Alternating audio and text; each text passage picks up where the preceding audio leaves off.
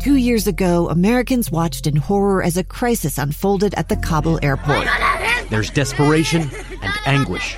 More than 80,000 Afghans have since arrived in America, but this story is still unfolding. I'm Andrea Smardon. In my new podcast, Stranger Becomes Neighbor, we'll find out what happens to these new arrivals in our communities. Who would help our newest neighbors? Follow us at kslpodcast.com, Apple Podcasts, or anywhere else you listen. Utah's best athletes count on flexibility, speed, strength. And the Jazz pick up their 22nd assist. So they count on University of Utah Health. Real Soleil puts this game away. And so can you. Leading doctors, a world-class environment, award-winning innovation, care to be great. 14 unanswered by the Utes. University of Utah Health, caring for Utah's best and yours. Schedule your appointment now at uofuhealth.org slash care to be great.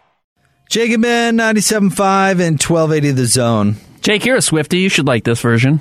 I do and you're like also a. George Michael fan. You're also a huge Wham guy. Sure, it's all right. I like Taylor Swift. George Michael and Wham, you know, they have their place.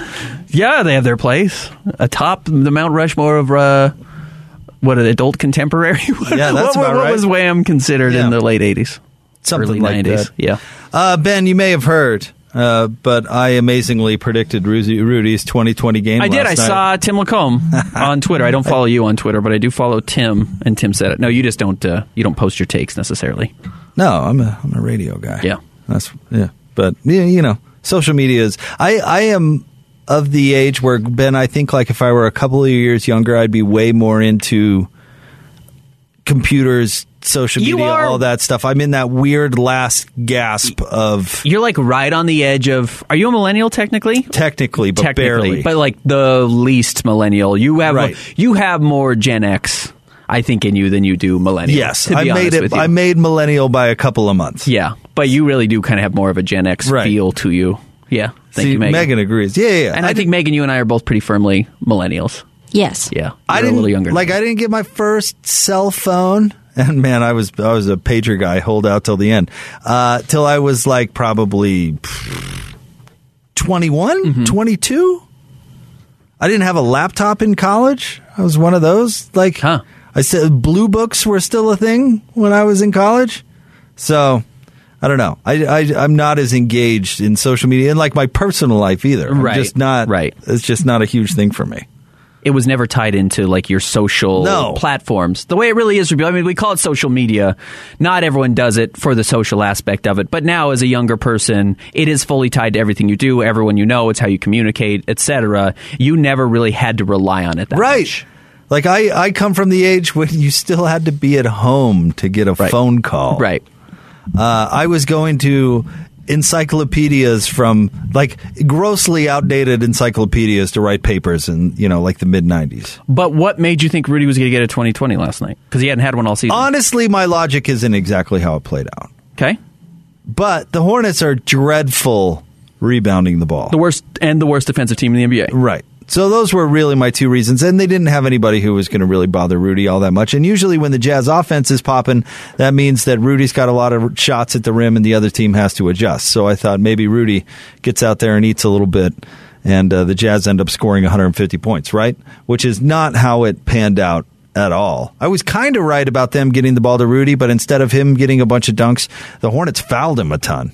I was happy to see that the Jazz, after the failure on Saturday against the Wizards, where they just neglected to give him the ball too often, they were just not willing to make some difficult passes to get him the ball when he had nobody between himself and the hoop. But the Wizards were kind of fronting him on some of these rolls to make sure that the Jazz would have to throw a difficult pass to Rudy, and they challenged him, and the Jazz didn't respond, and that's good coaching from Wes Unseld. But the Jazz made a point to get Rudy the ball yesterday. And then, like you said, the way Charlotte defended him is they tried to trap the pick and roll. So they always had a big out there. And then they tried to bring somebody in from the corner to guard Rudy. And that ended up being LaMelo Ball, who fouled out. I mean, they put him at the free throw line 16 times. Yeah, and he made 15. And he made the 15. way. He was incredible, career high for him. Uh, but yes, the way they played defense also beckoned the Jazz to give Rudy the ball, and it was so successful. I kind of thought that that would be it, but he did. Obviously, I would never have predicted he would have gone 15 or 16. I mean, I mean, I'm pretty proud of my 2020 prediction, Ben, considering he's only Yeah. done it six times in his career. Correct. But um, yeah, I, I, you knew he was going to go out and dominate the boards. Like I mean, the Jazz are a good rebounding But team you know for what? one reason and one reason only. That's because Rudy's a really good rebounder. One of the things that has to happen, which is really funny to look at these numbers. Let me pull this up and see if this is accurate because I'm pretty sure it is. So the Jazz finished with. Uh, okay, they did. and it was 68 rebounds. I mean, that's a ton of boards. Incredible. Because everyone shot so poorly last night. It was an absolutely horrendous game. Brickfest. Uh, so the Jazz ended up shooting 35%. It's the first time in three years they've shot below 36%. I mean, that's how rare it is to just even shoot that poorly. They've done it 86 times historically since 1974, so that's going back to New Orleans. Uh, they've shot below 36%. 86 times. They've only won the game 78 times. So, or, I should say, they've only won the game eight times. There you go. They're eight and seventy six all time, including last night in uh, in, in games when they shoot less than thirty six percent. Won 78. That would That'd be yeah, never shoot well. That's Yeah. the best winning percentage in NBA history. Yeah, they they only win. They've only won eight games in their uh, eighty six outings when they've uh, shot that poorly. So To back that up, how about this one? Uh, Tyson Ewing sent me uh, this one last night. Uh, they had 68 rebounds. It's the most rebounds in a non-overtime game in franchise history, Wow. or at least going back to 1977. this this number shocked me. They had twenty two rebounds in the first quarter. Yeah, Twenty two rebounds. I mean, there are games where there's not twenty two shots in the first quarter. I mean, I was feeling pretty good about my prediction. Yeah. Uh, after that, by the way. But I mean, look at the horrendous shooting, and I could pull this up. I'll pull up. Rudy was riding a very long stretch of games when he'd shot better than fifty percent from the floor. But even Gobert shot four of ten last night. Royce O'Neale was awful shooting the ball, one of nine, and didn't hit a shot until the last minute and a half of the game. Donovan Mitchell was seven of twenty, which is not the least Donovan Mitchell like stat line, but he was two of ten from the three point line. Mike Conley, who's generally mega efficient, was four of thirteen shooting. Joe Ingles, who's usually a good shooter, was two of seven. Rudy Gay was two of eleven. I mean, just everybody everybody had a truly bad shooting night. It was it was pretty shocking. And it feels, or it felt like to me anyway, that the shots were there because again, the Hornets defensively are rough. Yeah. Uh, but uh, yeah, and it wasn't happening uh, for the Jazz. But the good news is though, and Rudy talked a lot about this in the post game, they uh, they buckled down defensively. This was their best defensive performance in a couple of games because Charlotte offensively is really good, and it's not like they shot the ball well. Ben, thirty eight and a half percent from the floor and fifteen of forty three from three. So it's it's not like they were extremely efficient either. Last night snapped Rudy Gobert's streak of games shooting 50% or better at 64, which is huge. I mean, that's an incredibly long It's very good. stretch of just saying, yeah, he just shoots better than 50% every game, which means you've got better than a 1 point per possession scoring average, which is why he really is viewed as like one of the most dangerous offensive weapons in the NBA. It doesn't mean he's one of the best offensive talents, but his ability to score and efficiently is a is a great skill for the Utah Jazz, or is a great weapon for the Utah Jazz. So his ability to go out there and do that is pretty remarkable. 64 is a crazy streak. So to see that end last night and the Jazz still find a way to win actually is very good. I also was a little surprised after the game, talking to everybody about how well they thought they played. And I, I get it. Charlotte only scored 102 points. They're the number two offensive team in the NBA. That means you're doing something right. But it was incredible how bad of a first quarter Charlotte had. The Jazz still blew a 22 point lead. Sure. Charlotte did not shoot the ball well either. Charlotte only shot 39% for the night, so they were under 40%.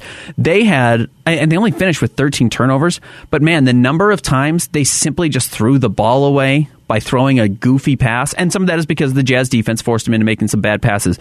But the number of unforced mistakes Charlotte, I thought, made last night was shocking. I didn't think the Jazz played as well as they celebrated in the postgame, but I recognize that they fully needed to win, and they didn't play well either, and you'll take that where you can get it. They felt good about it because they played hard, Ben. Yeah. Honestly, Yeah. I mean, I'm sure they felt good about it because they went out there and, and poured a bunch of effort into it. It's funny you say that term, played hard. Because I asked Quin Snyder about this specific thing. You may have heard it yesterday in the uh-huh. pregame show. Because last week, De'Aaron Fox went on this pretty epic rant that was, a, I'll call it a tirade. In fact, it was filled with expletives about playing hard versus playing sharp. And we've talked about this a little bit. Everyone plays hard. That's how you get to the NBA and you play hard when you're there. But if you're not sharp, you're not doing anything right. And sometimes I do think the Jazz mistake the two. Sometimes the Jazz run really hard and p- overpass and are flying around the court and over closing out on defense, and they're not doing the little details, which is spacing the right st- place, standing in the right spot on the floor, executing at the right timing. Like some of those issues are off for the Jazz, and I actually still thought a lot of those were off last night. I did not think they were terribly sharp on the offensive end. Sure. Well, you you certainly can say that. I mean, the stats bear out what you're talking about there. They find out a way to grind out a victory, though. Win is win. And Charlotte's really good offensively. Yeah. And they weren't really good offensively last night. No, they were they were bad, but Jazz And- were part of that, And Rudy was awesome. and it helped to not have uh, Gordon Hayward out there. Certainly, But they, you know, the Jazz have to find different ways to win games because it's it's, you know, they've got this kind of Ferrari offense kind of thing, and teams just aren't going to let it be that easy when it comes to, the, you know, when you get down to the playoffs and teams have time to scout you, and you know, if if Rudy can win an ugly game for you by going twenty and twenty, and you play some sharp defense, you're going to need that quiver in the, you you know, you're going to need that in the arsenal. we Sorry, talked I about mixed that. up my metaphors there. No, we we talked about that. I mean, we we talked about the Jazz win games when it's easy, and the nice thing is they're so talented. A lot of the games are easy, Right. But they don't win a lot of the hard games. At least they haven't so far this season. So when they found a way to get a win like last night. Uh, that was extremely important. You know what? I'm looking at this. Rudy Gobert. This might have been the. I think Rudy Gobert was the all-time leader in streaks of players shooting above 50 percent. 64, according to StatHead.com, which is a great service, is the longest ever in NBA history. Uh, the next closest is DeAndre Jordan at, DeAndre Jordan at 40. So he was 30% more. I mean, half again more. That surprised me because I thought honestly the answer to that would have been Shaq, right? I would have thought so too. And I'm glad to hear you you have that nuanced uh, take about Rudy because not only do I think you're accurate, but I've had this long running argument for years with friends about whether or not Shaq was good at basketball. Dominant, yes. Yes. Skilled at basketball, no. Certainly had some talent. I mean, you know, we can remember him in the 90s. I, I used to watch Inside Stuff. That was like the way you could watch Uh-huh. basketball. There was no The Jump or whatever. Uh, and, you know, I remember the highlights of him going coast to coast. And he could certainly pass the ball a little bit. Obviously, never learned how to shoot. not- and didn't have any of those abilities. I'm not saying he was Karilla Fasinko. freakish athlete. You know what I mean? Really, his spin moves, his feet were pretty good. But his best weapon was that he was seven foot three and three hundred and ten pounds and could jump.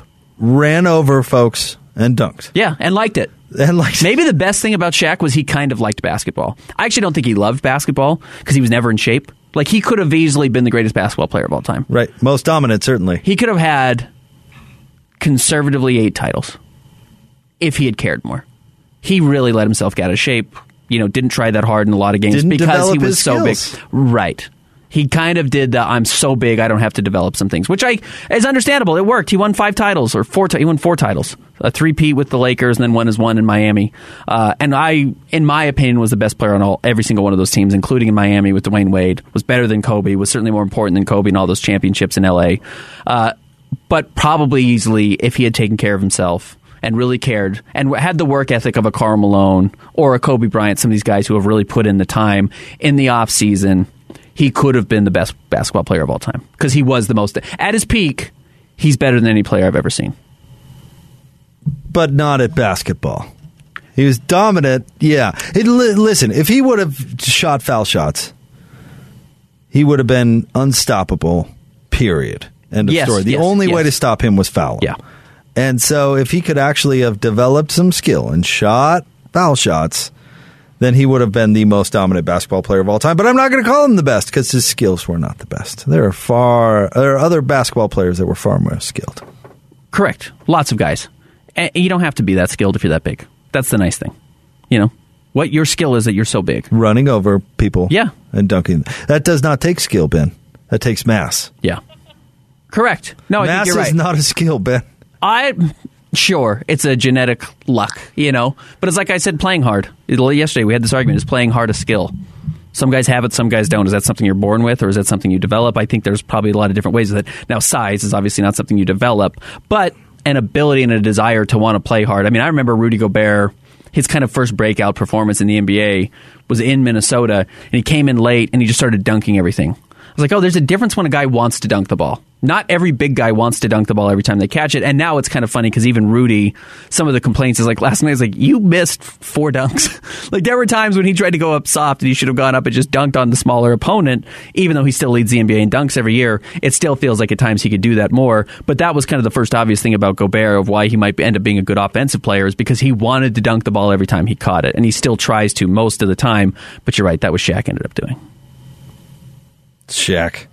Yeah, he. It's interesting. I wonder if a Shaq, somebody, and truly, he was more athletic than anybody that size has ever been. And and I'm not trying to wholly discount Shaq here because he was certainly a unique player. I wonder if he came along again, if the NBA would be forced to change. In what way? Like the rules or the way the NBA, No, most- like the way rosters look? Don't even have a center. Oh, I, my, my one of my theories on the NBA, and I know we've been meandering here. I apologize. One of my theories on the NBA, which I very strongly believe, is the style of play is dictated by the best player in the NBA. So you had Michael Jordan. Everyone wanted to have you know guards and types of guys like that, and then we kept looking for the next Michael Jordan, which is where Kobe Bryant came from. But then yes, Shaq comes in, and you have to. Every team has a Greg Ostertag. You have There to. was 30 Greg Ostertags in the NBA just to guard Shaquille O'Neal. And then LeBron James comes in, and, and everyone's talking about playing small.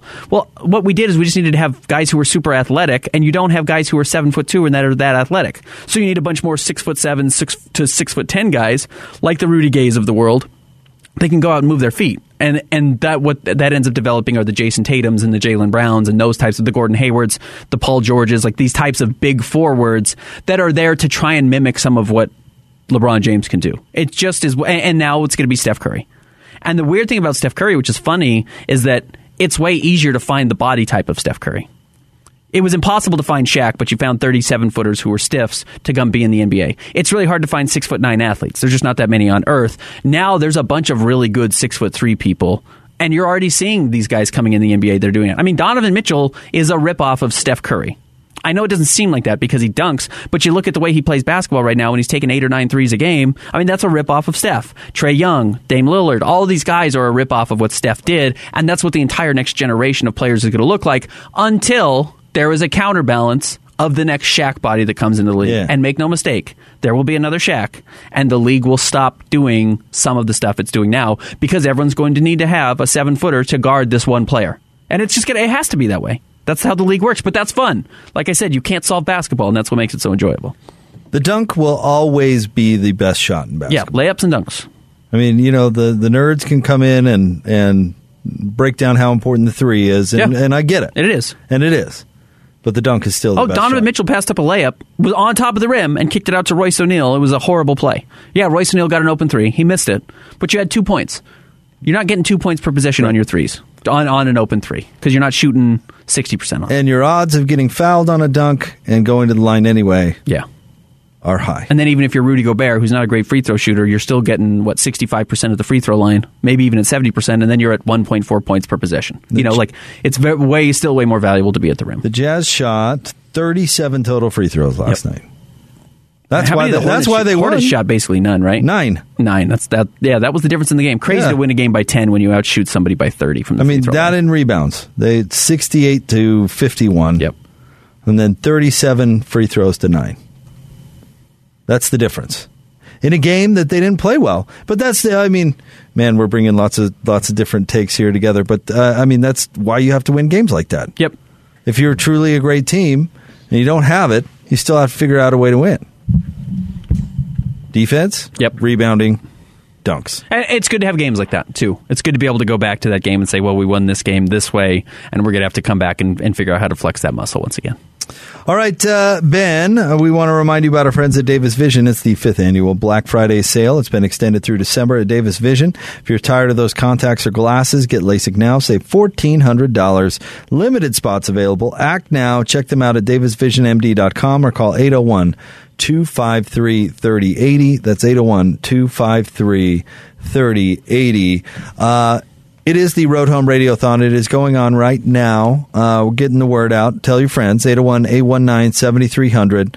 801 819 7300 is the way you can donate. You can also go online, theroadhome.org, and uh, donate. Um, the Zone Sports Network Twitter account tweeted out a link. Uh, I think uh, we both retweeted it, Ben. We're trying to make it uh, as easy as possible for you to get in and uh, donate because we need your assistance. Right now, Zone listeners so far have donated uh, $20,000. So that's a pretty good start. The leader right now, X96, who we've got to catch, Ben. We'll catch him. Is at 43 grand. So we've got some work to do. We got some work to do. So we need your help.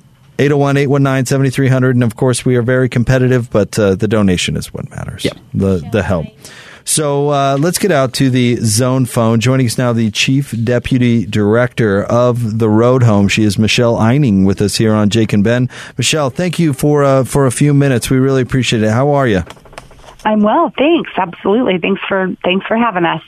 So we were just talking about this. Give to give our listeners kind of an idea of uh, you know when they donate. We talk about it a lot. That really there's no donation too big or too small because you guys make every donation go a long way. Absolutely. I think in this hour we're actually having a triple match um, through the Huntsman Foundation, and um, so every don- every dollar is is tripled that you give. Um, right now, we're looking at about thirty-two dollars a night. Provides one night of emergency shelter for an individual. Um, but you know, five, ten, two dollars. We'll take it. It it all helps. It all counts, and it all is tripled during this hour. So uh, and we've talked a little bit about this. I mean, it, it, it is getting more expensive. It's getting more difficult uh, in some of these ways to, to, to help people when they need it right now, especially when it's cold outside. So so the donations right now, especially if you can triple them, are, are more important than ever. And then, yeah, I mean, you look at the weather forecast, and it, it's fun for a lot of us who get to spend the holidays, you know, getting to choose where where we're going to be staying and get to go out and play in it. But some people don't have that same option. Absolutely. It is getting colder out there every day. Um, and anything we can do to get folks inside and warmed up and get their basic necessities um, is really helpful. You know, we what you do, Michelle, is is extremely hard. You're dealing with you know real life stuff with with people who are going through the the worst parts of their life. But how rewarding is the other side of it? We talk about the road home. How rewarding is it for you when you see a family who who you know gets back to where they need to go thanks to just a little boost when they needed it the most? That's got to make your heart feel good. Absolutely. It is, it's absolutely the best thing. You know, I've, I've been with the road home for 27 years, um, and can't imagine calling anywhere else home or doing any other kind of work. You know, it, it, it feeds our souls to, to help, um, get people in out of the cold and get people back into housing as quickly as we can. Um, every, everybody needs to be in a home. Every child, every, you know, all of them, they need to be inside. So you did talk about, you know, thirty was it thirty two dollars gets somebody in for the night and provides the night. Can you talk us through what that night looks like and the services provided and what they have access to and, and exactly how this money really does help somebody in, uh, in a specific night? Yeah, absolutely. Um, you know that that covers that helps with our staffing costs. It also, you know, it gets somebody inside. We have the staff then there to assist them, case management, help people with housing housing programs, help people fill out applications, and get in touch with landlords that are that you know work with our populations. Um, but folks get access to food and healthcare options and laundry services, showers, you know, all of those things somebody can come inside and, and get when they come into the road home. Maybe folks want to donate some goods. You know, of course, uh, financial donations are, are always great, but uh, you guys need a lot of stuff, including, uh, you know, coats, socks, that type of, type of thing, right? Yep, coats, socks, underwear, those are always, you know, anything that your folks, that you, you need to keep warm, our folks need to keep warm, um, and just to live their daily lives. So yeah, those very basic necessities, socks and underwear are always one of our greatest needs, um, in all sizes from, you know, children to, to larger adults. Michelle, thank you so much for, for jumping on with us, and, and truly, thank you so much for what you guys do. Uh, it, it's amazing, and it's a pleasure to be a part of this event this year. Absolutely. Thank you all so much. We really appreciate you. Thanks, Michelle. Uh, bye bye. That's uh, Michelle Eining, Chief Deputy Director uh, for the Road Home. You can call and donate 801 819 7300, 801 819 7300, or go online, theroadhome.org. Or uh, if you want to donate in person, 529 West 9th Avenue in Midvale, 3380 South, and 10th West in uh, South Salt Lake. But as she said, you know, your uh, donations are getting tripled right now. So $30 basically helps uh, somebody get off the, the street for the night, especially at these kind of brutal temperatures that we have in Salt Lake City. So 10 bucks right now during this hour will get you up to $30. And as she talked about, it's not just, you know, a warm bed for a night. It's, it's all kinds of very critical services, uh, health care, food, laundry, a shower. I mean, all, all, sorts of things to just, you know, help people get back on their feet and, and get to where they're looking. 801 819 7300, 801 819 7300, or theroadhome.org. Top three stories at KSLSports.com coming up next 97.5 and 1280 The Zone. Jake and Ben. 97.5 and 1280 The Zone. To you, Jake. Man. That's all I want for Christmas, my friend. I like this song, but I will be glad when Christmas you music is no Scrooge. longer a, a theme It's on the show. Scrooge you are. Uh, let's hey, let's find out what Coach thinks about that. Uh, le- joining us now, let's get out of the Smart Rain special guest line. He's the head basketball coach at uh, at Weber State. Oh, we don't quite have him yet. Sorry, I thought we did. My bad. We're going to talk to Randy Rahe here in a minute. We'll ask him if he's into Christmas. Yeah. if he I'm likes sure he is. Christmas music. You got to recruit. Don't go into a house recruiting and say you're not into Christmas. You're Oh, not you going to get the kid to that's a- commit. that would be my number one recruiting chip. Are you into Christmas? Are you into not? Christmas? Because I am. I love Christmas. See, I would guess that most coaches are not all that into Christmas because it's right during the season, Yeah. and it's tough to be fully invested in Christmas. I would guess when you're a basketball coach. It's, I mean, football's the same way, right? You know, college football, you've either got a bowl game or you're not with your players because your season has ended. So it's a little bit hard to, you know, be necessarily dedicated to it or know what to expect week or year in and year out. But yes, you're right with basketball. There is a, uh, there's a you're always running through the season, so it's hard to be like, yeah, we're really going to step away from the game and focus on the the Christmas spirit. Well, I tell you, it's um, working with Tim as he's uh, Tim Lacombe, Jazz Pre-App and Post as he's uh, stepped away from coaching these last couple of years. To see him like truly enjoy the holidays Yeah. is really something because he's he's so into it because he gets to be fully invested with his family and he gets to do all that stuff. I mean, it's it's one of those things that goes with the job, and I'm sure coaches understand it. But Well, we talked to Gordon. Chiesa, and you know, kind of the way the Jazz used to do it. Hey, Jerry Sloan liked being on the road before Christmas, the pre-Christmas road trip, because he liked there was a lack of distractions. Right. You know, you were on the you couldn't be worried about some of the other things. But I mean, Gordy Chiesa had said something like he hadn't been home for Thanksgiving for twenty years. I mean, something Right. crazy to never have Thanksgiving. You know, with your family, it's a it's a big sacrifice. So let's get out to the uh, Smart Rain special guest line. Joining us now, the head basketball coach at uh, Weber State. He is Randy Rahe. Coach, thanks uh, as always for jumping on with us. How you doing? Yeah, doing fine. How you guys doing?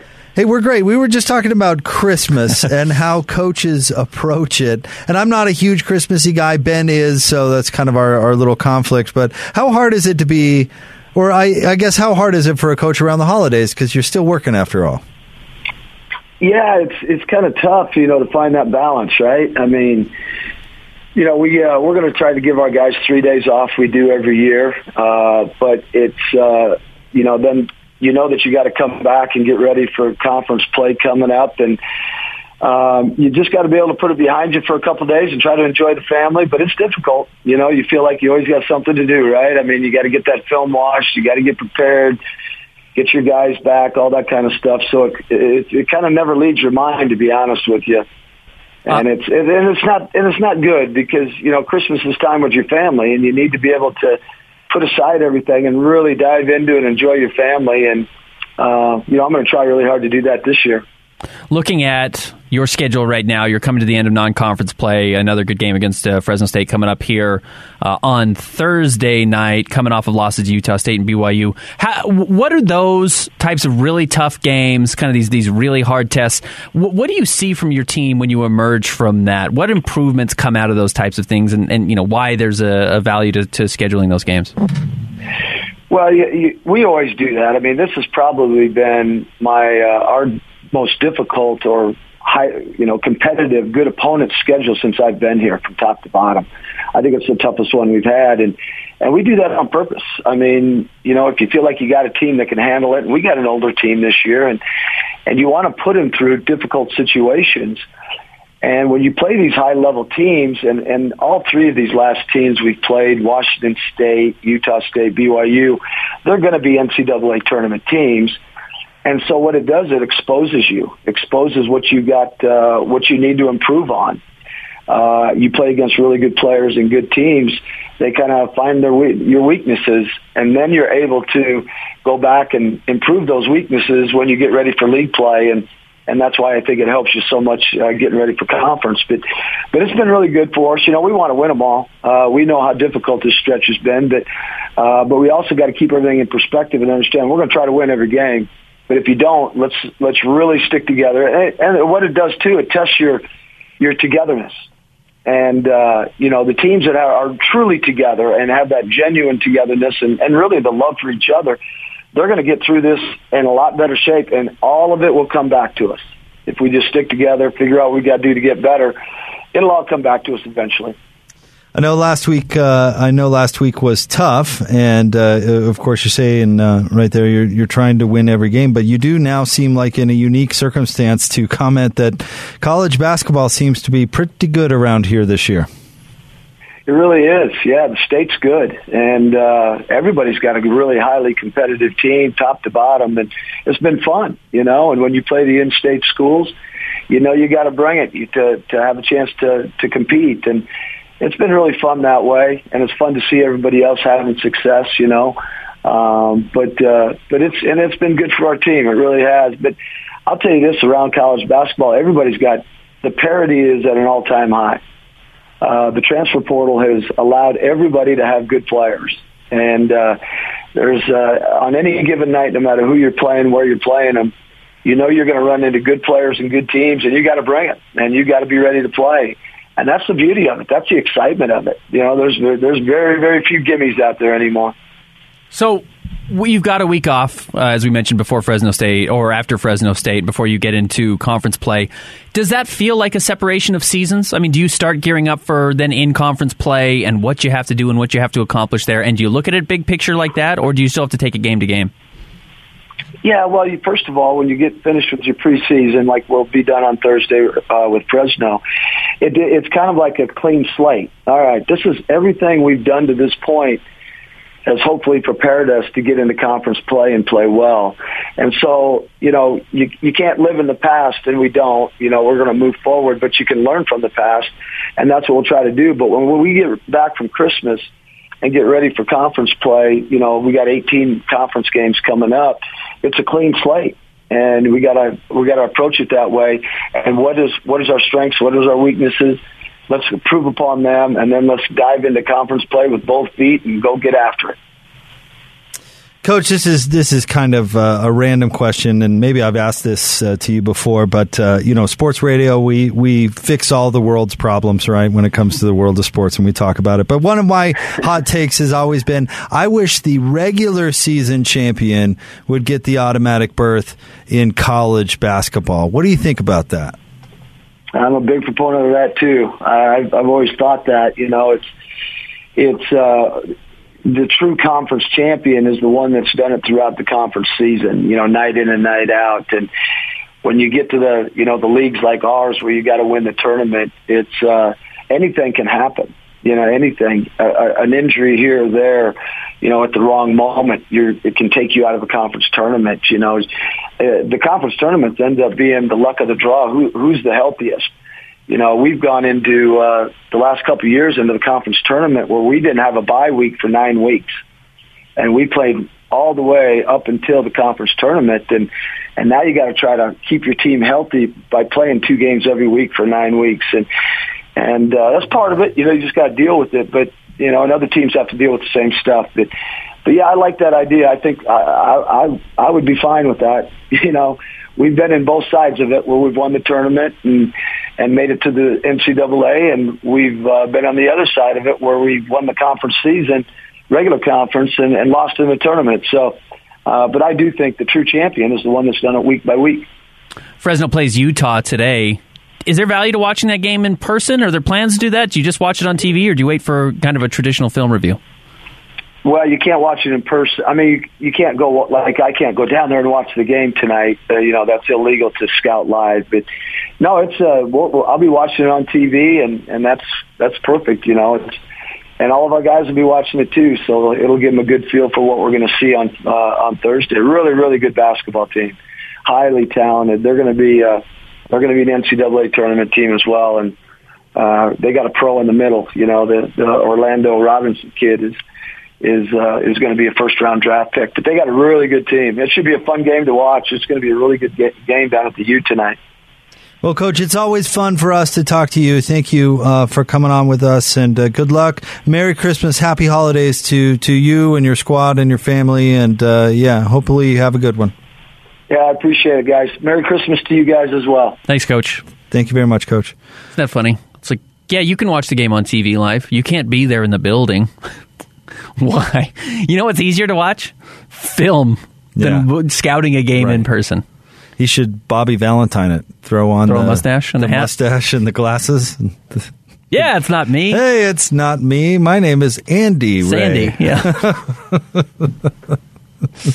Uh, man, but it does seem like college basketball in in the state is pretty good this year because I think Weber's pretty good, and they had a couple of tough losses to Yeah, Utah. State and uh, and BYU. BYU going through some stuff with some injuries to their bigs. You know, we'll see what they what they do about that. But and and Utah's in the building process. We'll see what they can salvage out of a season. But I, I think you know BYU, Utah State, and Weber State are pretty good clubs. You know, and uh, Gonzaga has not been everything they were built up to be No. before the season. So uh, maybe BYU steals one of those wins. BYU's done a lot in their preseason, their non-conference play, to put themselves in a spot to go to the NCAA tournament. We knew they needed to get some of those big wins, but maybe even in in conference, you're going to be able to get another top ten win against a, a team like Gonzaga this year.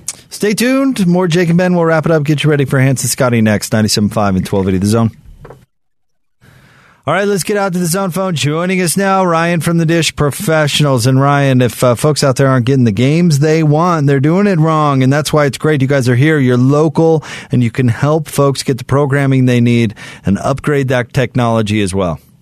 That's what we like to do. And, you know, the neat thing is, is you get one phone call to us and we can help you with either Dish or DirecTV.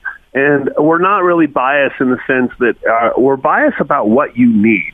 Because we understand, I've done this for, uh, well, 20 years it'll be, um, you know, a couple months. And a happy customer is a customer that gets the programming and the content that they want to watch. So if you sign somebody up on the lowest package, but they're not going to get the channels that uh, they specifically like to watch, their games and so forth, or you sign them up with a provider that doesn't have the channels that they need, it's, it's not going to be happy customer. So happy customers is what we're after. So if you call us up and you say, okay, this is what I'm after. I need this channel. I need to watch this. I need to watch this. We're going to line up whether it's Dish or whether it's DirecTV is going to be the best solution for you. Now, as far as uh, equipment, we'll tell you what's available, what's got the best equipment, what's out there, great promotions. Um, each provider has fantastic promotions, but it's really cool because it's a no nonsense. We guarantee flat out you'll get the very best price and the very best offer. Um, we'll have you installed as early as next day, which means you're right now. It's not too late to get done before Christmas.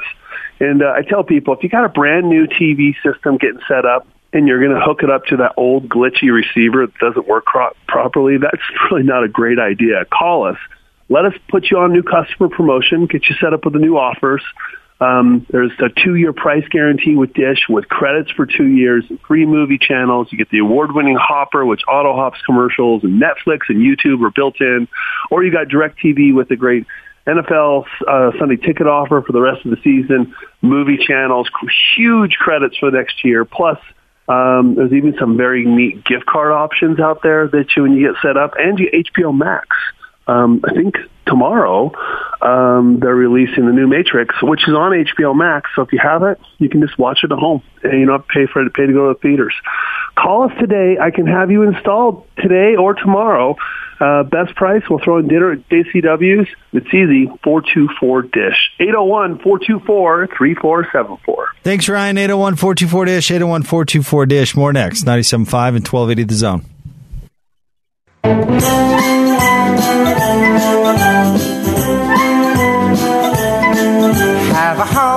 Jolly Christmas. It's the best time of the year. I don't know if there'll be snow, but have a Jake and Ben, 97.5. You don't need to be that big of a trooper. it's just radio. Jake Scott, Ben Anderson. It's, uh, we're very important, Ben. Don't sell us short. important. No. It is hot in here, though. It's warm and it's making Megan a little bit nauseous. So It's hot in the producer's studio. Usually it's normal in the producer's Is studio. your door open? Yes, the door's open. Okay, yeah. We had to prop our door open too. It's a thousand degrees in here. It is warm. So. But, you know, whatever. Oh, the thermostat thermostat says 68. It's not 68. Closer to what? 85? You think? It's definitely 90. 80. It's definitely 80 in here. Yep. Yeah. Closer to that than 68. A lot, certainly. yeah. Yeah, certainly that. Uh, well, well, hang in there, Megan. We, we don't have uh, long to go. Hanson and Scotty are, are coming up next. It is the Road Home Radiothon going on right now. Of course, uh, our complaints mean nothing because there No. are people out there actually dealing with uh, with uh, real stuff and the worst uh, you know worst stretch of their life, and they need a little bit of a boost, and that's why we're here every year to to help. And when I say we, I'm really speaking for our listeners because they do they they they do it all. So uh, donate 801-819-7300 or you can go online theroadhome.org. That's theroadhome.org and uh, and you can donate and help somebody out uh, this time of year. I know I I have um, several friends. I, I, know I think David James did this when his kids were younger. Uh, that uh, take the kids down to to donate and and show the kind of other side of things and do yep. some service and volunteer and all that stuff. And I think it's so great. It's honestly one of the best days of radio, if not the best day of radio we get to do because, you know, we, we, we like helping you through your workday and we, you know what I mean? We, we enjoy talking to everybody and, and having that conversation. But the opportunity to truly help people and what our sometimes very dire situations and kids specifically that we've talked about. You know, you, you, talked about seeing the school bus pull up to the shelter and all the kids who who need the service, and it's an absolutely incredible, essential service. And you know, we've this has been 21 months now. We're talking about unsung heroes in our society, and the road home. I mean, the people we've been talking to have been working there for 27 years. Crazy. I mean, they have been yeah. heroes for 27 years. Honestly, changing people's lives, saving people's lives, being the absolute last line of defense to help people who need it more than anybody. And you can help us right now uh, help those people as well. 801 819 7300 or go to theroadhome.org. You know what? Uh, just an example of what people can do because they can take uh, hard goods and things like that, uh, you know, underwear and coats and gloves. Uh, we, uh, of course, we, we buy diapers in bulk uh-huh. because you, God, you go through a lot of diapers. Correct. And of course, we bought the size. I bought like two boxes of the size that Maggie was just about to grow out of. And so we were left with a bunch of extra diapers. You know what I did, Ben? Went on down to the road home because they need diapers, diapers, big time. Yeah, underwear, Wipes, socks, all that, stuff. About. Yeah, yeah.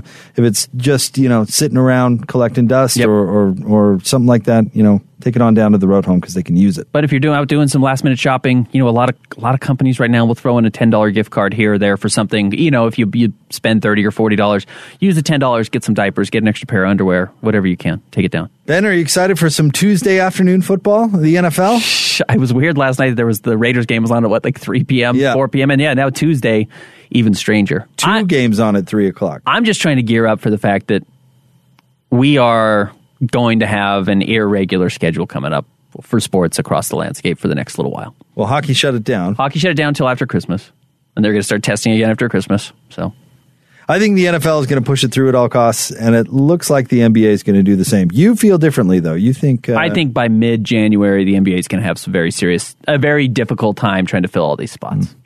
All right, it is the Road Home Radiothon. 801-819-7300 is the uh, number to call. Let's get out to the zone phone. We're excited about our next guest. She is the executive director of the Road Home. Joining us now, she's Michelle Flynn with us on Jake and Ben. Michelle, thank you for jumping on the show with us, and thank you for all you do. Good morning, Jake and Ben. Thanks for having me. We so appreciate your support. Well, hey, it is our pleasure, and, and Ben and I were talking about this. Uh, you know, we have fun jobs and we talk about sports, and hopefully we help our listeners get through their day. But this is the most important thing that we do every year because you guys maximize every single donation and you do so much good uh, right there on the front lines. Oh my gosh, thank you so much. It's certainly such a special day, couple of days for myself and our other team members here at the Road Home to just feel the love and support from so many people in the community. And certainly your listeners have always been tremendously supportive um, to help us do our work. And, you know, last night we had 792 people in the shelters that we operate. Um, I don't think sometimes people don't realize the number of people that are experiencing homelessness in our community. That includes um, 81 families with 163 children. And in addition, um, we support people in housing. So we're really focused on being there for folks, but then also helping them get back into their own home as quickly as possible. Yeah, I think so often and it's a win. It's a huge success if you can get somebody, you know, a warm bed and, and, shelter, especially with the with the weather that we've got coming up and really the coldness throughout winter. But it is about so much more than that. It isn't just about one night. It is kind of a long term program to get to get people set up to to take care of themselves. It really is. And our case managers are so good. They know all the resources in the community and work incredibly closely with lots of partner agencies that can provide those kinds of support services.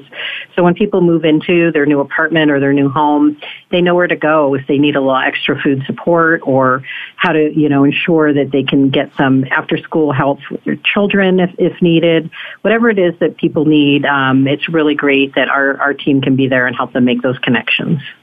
I heard uh, I heard you jump on with DJ and PK this morning, Michelle, and, and, I had not really thought about this till I heard you mention it. But you know, the costs of things in the crazy world that we live in today is going up, and I know people see their property values going up of their homes, and you know that's probably good news to to most folks. But it just means that your costs have also uh, increased to do the work that you guys are doing. Meaning, man, donations are, are as important now as ever. Absolutely. As, as, everyone I think in the community knows, our housing costs have jumped dramatically, and um, that means our dollars that we have to pay for things like rental assistance and deposit assistance are stretched to cover, you know, as many households. And really, the the resources and the donations that we get in today and tomorrow are, are going to provide that help. They're going to help us uh, support families and veterans and others that are looking for apartments and going around and paying application fees and then, uh, you know, paying things like double deposits sometimes in order to secure apartments. That's the, the crazy rental market that we have right now. And you do have, I mean, really going on all day, but I, know in the last couple of minutes of this hour, there, there is an opportunity to get your donation matched. Absolutely. We have such tremendous supporters. Uh, the Huntsman Foundation is, is matching up to a million dollars over these two days. And so every dollar that gets donated will be doubled. Wow. Awesome. Unbelievable. All right. The number to call, 801-819-7300 or go to theroadhome.org, theroadhome.org, 801-819-7300. Michelle, thank you for all that you do. Thanks for coming on the show and thanking, thanks for uh, letting us be a part of it. Thank you for being part of it. We appreciate it. Have a good holiday. Thank you. you. Thanks, Michelle. Uh, Michelle Flynn, uh, Executive Director of the Road Home. Again, that number to call 801 819 7300. Want to remind you to join Hans and Scotty coming up tomorrow at Larry H. Miller uh, Jeep Dodge Ram in Riverdale from noon to 3, 1481 West Riverdale Road. Ben, uh, enjoy your afternoon, sir. I think we should do it again tomorrow. I'm going to see you in a couple hours. Oh, yeah, I've got a photo there. Got to be looking pretty, Ben. You look. You're already looking pretty. I'm looking great. ready. I am ready. Ready to go. That Skyline Debate high school sweatshirt from uh, 1999 has aged remarkably well. It's only 22 years old. This is photo ready. This is my go-to sweatshirt, Ben. Yeah, I, I have tell. a I have a hierarchy of sweatshirts. Oh yeah. This is number one. The one I wore yesterday was number two, the zip up olive one. But yeah. this is this is number one, and has been for 20, has been for 22 years, Ben. See you tomorrow, Jake. See you, buddy. Thanks, Megan. 97.5 and 1280 The Zone. Two years ago, Americans watched in horror as a crisis unfolded at the Kabul airport. She was tear gassed and beaten. Images of thousands desperate to escape Taliban oppression filled our news feeds. More than 80,000 Afghans made it to America. But the story didn't end there. It was very cold. There was no power, no heat. Who would help our newest neighbors? I'm Andrea Smardon. In Stranger Becomes Neighbor, you'll hear the stories of some remarkable refugees who left their homes and their dreams behind only to start over from zero. Their only possession was three blankets. And you'll meet Americans who stepped up to help them. You want me to come when you deliver your baby. What can one person do in the face of an international disaster decades in the making? That's Stranger Becomes Neighbor Find us at kslpodcast.com, follow us on Apple Podcasts or anywhere else you listen.